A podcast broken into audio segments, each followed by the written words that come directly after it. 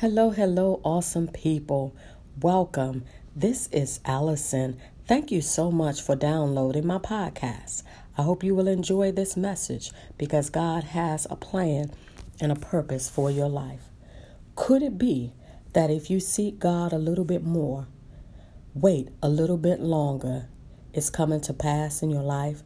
Could it be that God really does have a plan for your life if you only get into His presence long enough?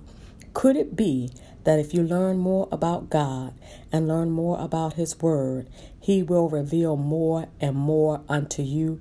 Could it be that God is calling you out, that God is moving you on, but you can't see because you're watching what the world is doing? Could it be that God is calling you out from among them, but you're not hearing because your vision is fading in the wind. Could it be that God really does have a purpose and a plan for your life?